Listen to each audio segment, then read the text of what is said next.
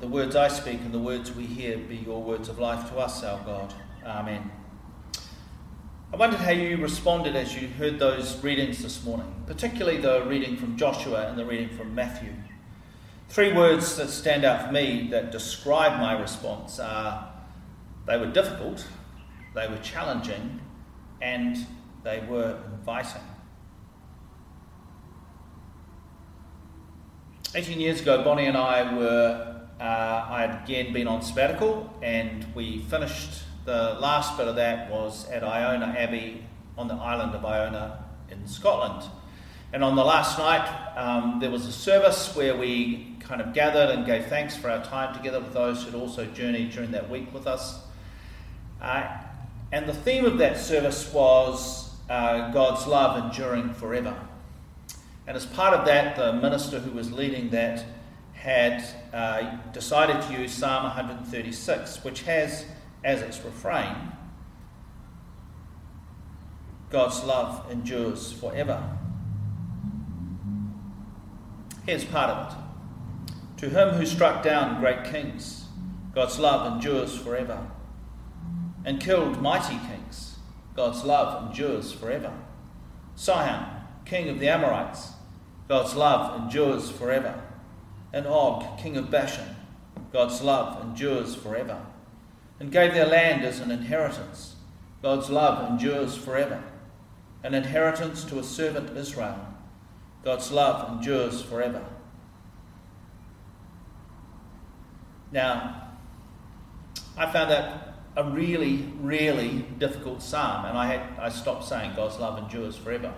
Earlier that year, I'd been to Israel and uh, I'd been to a meeting, and part of that, with um, part of that, we had um, Christians in Israel are Palestinian, and so we'd spent time with Palestinians. Uh, we heard stories of Palestinians, and I went on a tour with a Jewish tour group and heard some of the other side of that, some of which made me very uncomfortable. And then I spent the last week uh, both with uh, a colleague of mine in Nazareth and then back down in the old city of Jerusalem. And I'd heard the other side of that psalm. I'd heard the side of that, uh, the catastrophic side of that. So while that psalm talks about God's love enduring forever, the gaining of the land was great for Israel. The loss of that land for those people would have been catastrophic. And my struggle is that that psalm and the reading we heard from Joshua today and other passages throughout the Old Testament, the Hebrew Bible, are used to justify the ongoing taking of Palestinian land today. So on the wall here we have a picture of the Nakba wall in Nazareth, which keeps getting painted over by Jews who live in Nazareth. It is one of the things that separates Jews from Palestinians how they remember the events of 1948. So, for Jews, 1948 is the year of the War of Liberation, when the State of Israel is established and Jews have a safe place in the world to live without fear of persecution. For Palestinians, it's known as the Nakba, the great catastrophe, when at least 700,000 Palestinians either fled or were pushed out of their villages, off their land, by Zionist militias, and they moved. Some stayed within Israel, so Nazareth went from being a Palestinian Christian city to being a Palestinian Muslim city from the influx of refugees from the surrounding countryside. But then we have refugee camps in Lebanon, in Syria, and Jordan, uh, and uh, many of those people moved into what was then the Transjordan, which is now the West Bank, including next to Bethlehem and down in Gaza. 700,000 people. Actually, some people make that 750,000 people.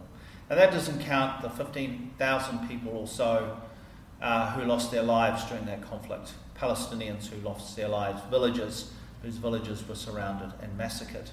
And so these, these two stories of the foundation of Israel the War of Liberation, a great event, the Nakba, the great catastrophe.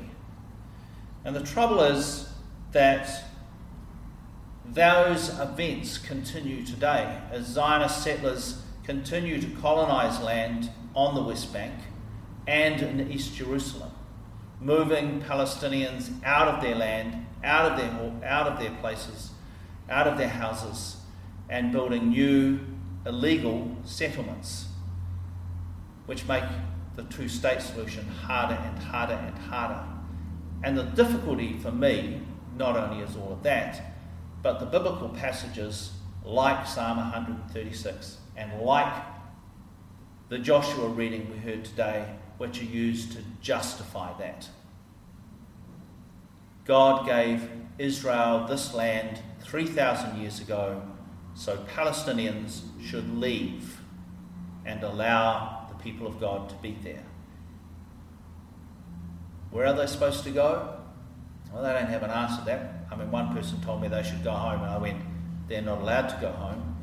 They're not allowed to go anywhere near their homes. Their homes are now, they're outside of the West Bank, they're outside of Israel. They are not allowed home. I also find that Joshua reading difficult because of the ideas around uh, the image of God that it presents. A God who does harm to those who reject him, a God who does not forgive our transgressions, and that challenges my understanding of God, which is based on how Jesus talks about God and how Jesus lives out divine love, and also my own experience of that love. So that reading is both difficult and challenging. But it is also inviting. It invites me to reflect on what it means for me to choose to live in God. And it invites me to think about what are the foreign gods that distract me, distracts my focus from God, and colours my image of God. What is it that says this is more important or this is what God is really about? Things like, well, consumerism, things like individualism. This is all about me, it's all about my wealth, it's all about my comfort, it's all about my status, it's all about me. Well, I don't for a moment think that any of that has to do with God. And yet, too often we wrestle with that. The Gospel reading this morning is also difficult and challenging and inviting. One of the things that makes it difficult is that it's set in a different time, and so the kind of cultural assumptions that go with that are entirely different from ours today. And because of that, it's really easy to get caught up in the details. And part of the problem with that is we forget that this isn't an actual event. This didn't happen this is a story that Jesus tells to make a point. So on Tuesday, when we talked about this passage in our um, midweek Eucharist, uh, one of the people there said, Well, she just blamed the bridegroom for all of this. He was clearly just mucking her about and being tardy, and if he'd been on time, as he should have been, none of this would have happened. Which misses the cultural point that actually he is off in that time gathering the bride and her family. So if anyone is to blame, it's them. But also, it's a story. It didn't happen. There is no bridegroom, there is no bride, there are no bridesmaids, virgins. First problem. And it misses the point of what Jesus is trying to tell here. Also, you know, lots of people get tied up in the fact that the five bride, virgins, bridesmaids who took extra oil didn't share. I mean, that feels wrong, doesn't it? You'd think in a biblical story that they would share, but they don't. So, you know, even commentators get hung up on that. I think one of the ways that we can keep uh, all this in mind and um, and to kind of keep it in context is to remember the three audiences that are always involved in a gospel story. So the first audience is Jesus, and who is he talking to? So who is Jesus telling this story to? So Jesus is telling a story, this story, to his disciples. And they are journeying down from the Mount of Olives towards the Kidron Valley. So Bonnie and I walked this route, the traditional route. Uh, and it's um, near the top. Uh, the church that's built on the traditional side of this is called the Paternoster. Um, but actually, it was originally the church where Jesus gave his apocalyptic teaching. And straight down below him is uh, Gethsemane. So I want you to remember that. And across the valley, the Kidron Valley, is would have been the temple. So now it's Haram al Sharif with Al Aqsa Mosque and the Dome of the Rock. Now, uh, then, it would have been Herod's magnificent temple. And this whole conversation begins uh, with the disciples kind of going, Wow, look at that, it's, it's amazing. Can we ever see anything more magnificent, beautiful than that? And Jesus saying, uh, Well, you know, don't get too attached because that's going to get destroyed. And, and they going, What? What? We cannot imagine that kind of catastrophe. When will that happen? So, this is part of Jesus' answer to that question when will this happen? But it's also Jesus getting his disciples ready for what is about to happen. Because what is about to happen is they will continue down that hill, across the Kidron, and into Jerusalem. And a week later, Jesus will be crucified. So everything is going to turn pear shaped, it's going to be catastrophic. And so he is trying to encourage them to, first of all, to be prepared, to be awake, to be, uh, but also uh, to be motivated to carry on the work that they have been doing with him. He will no longer be there. They need to be engaged in that work. So that's that's Jesus, and that's his audience. That's what he is trying to do in this last of five blocks of teaching in Matthew's Gospel. But there's also Matthew's audience. So Matthew isn't writing a history here, he's writing a book of theology. And so when he writes his gospel, he constructs it, shapes it in a very different way from Luke or Mark or from John. But John is the kind of outlier in all of this. And he, more than any of the others, has a lot more about apocalyptic stuff, the end times, the destruction of Jerusalem, and or and with Christ coming again. And so Matthew is writing to, it, and it's, it's a lot more. So Mark has very little, Luke has more, but nowhere near as much as Matthew. Matthew is the apocalyptic guy. Uh, and he is writing, tradition tells us, to, and certainly reading his gospel, to a Jewish community. So these are people who uh, saw themselves as Jews uh, and saw Christianity as part of Judaism but it's generally understood this gospel is being written after the destruction of the temple, after the destruction of uh, Jerusalem, after hundreds of thousands were either killed or taken away as slaves, and the, and the Jewish population is just dispersed because they're no longer allowed to live in that part of the world. Uh, and add to that trauma because they are Jews and the temple was central to their sense of who they are and how they worship God, but also mixed in all that is they are now being evicted from the synagogues by other Jews who do not see them as Jews anymore. They see them as apostate. And so they're starting to get persecuted from their, their brothers and sister Jews and the Roman authorities.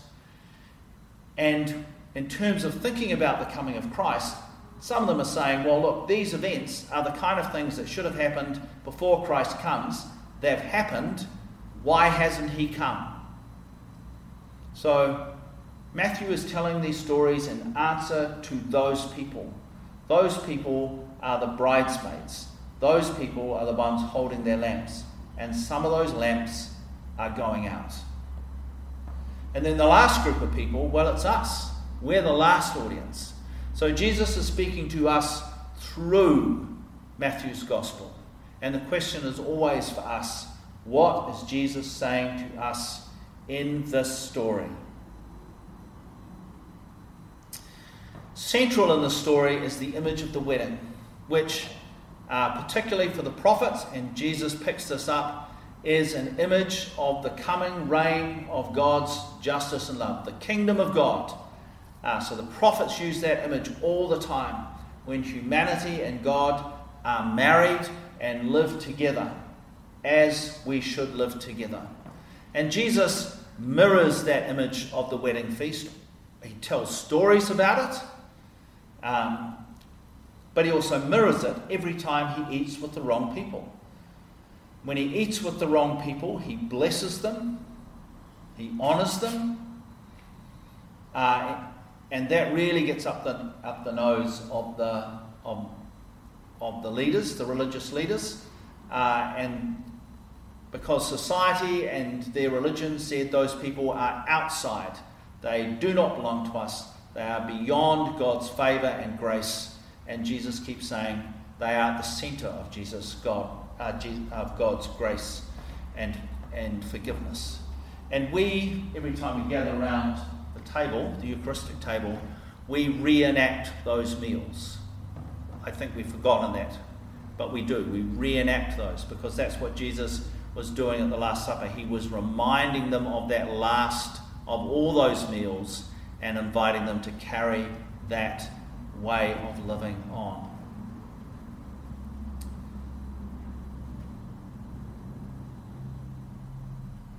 So, what does the kingdom of God look like?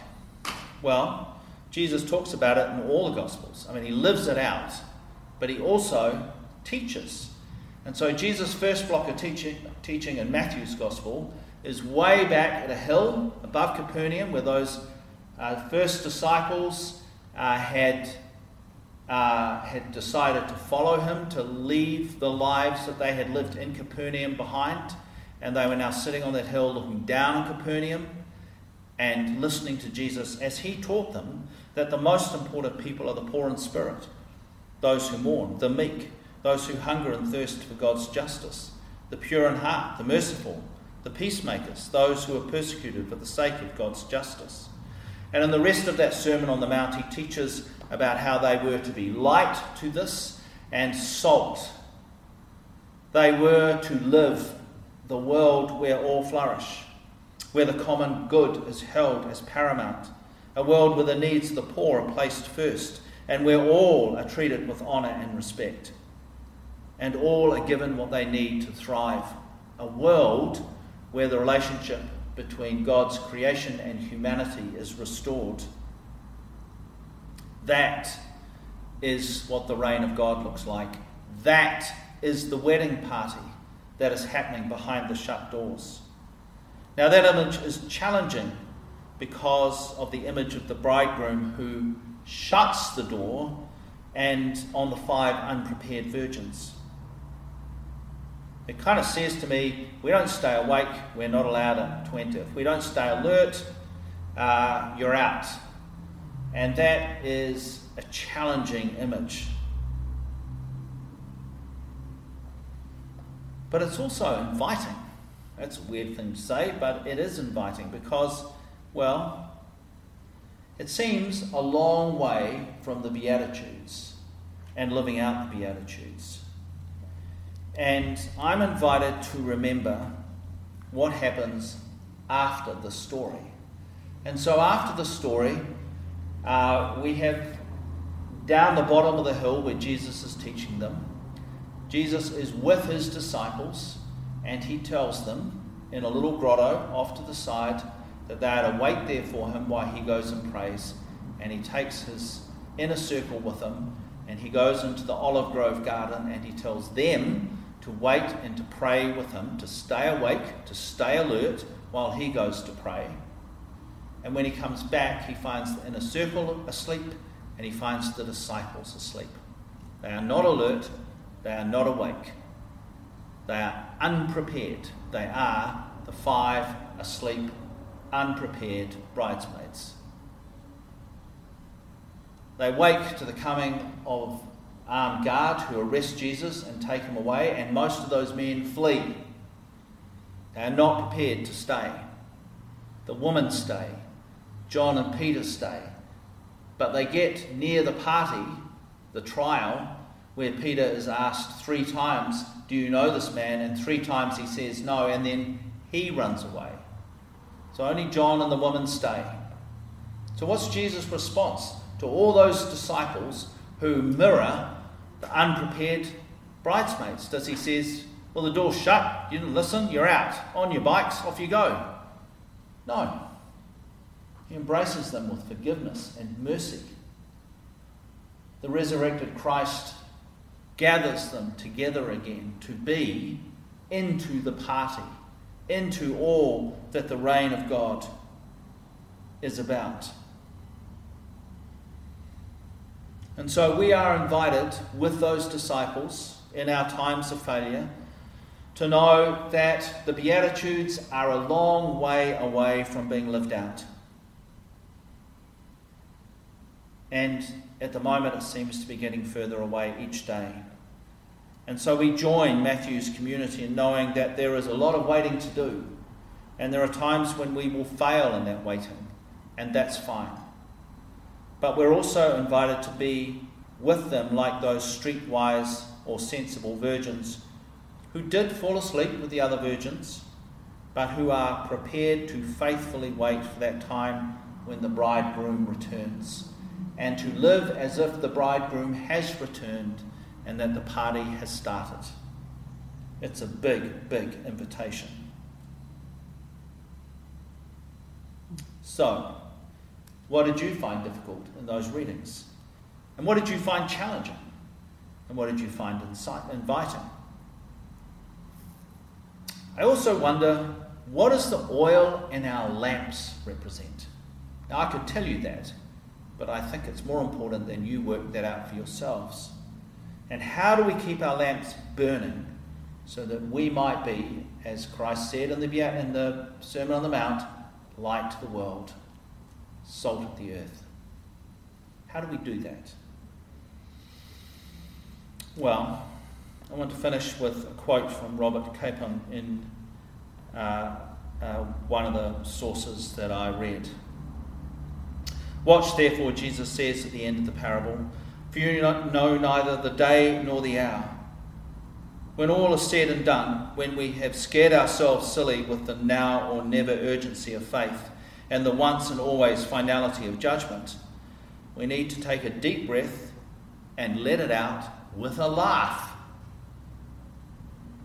Because what we are watching for is a party. And that party is not just down the street making up its mind when to come to us. It's already hiding in our basement, banging on our steam pipes, laughing its way up our cellar stairs. The unknown day and hour of its finally bursting into the kitchen and roistering its way through the whole house is not dreadful. It's all part of the divine lark of grace. God is not our mother in law coming to see whether her wedding present china has been chipped. He is a funny old uncle with a salami under one arm and a bottle of wine under the other. We do indeed need to watch for him, but only because it would be such a pity to miss all the fun.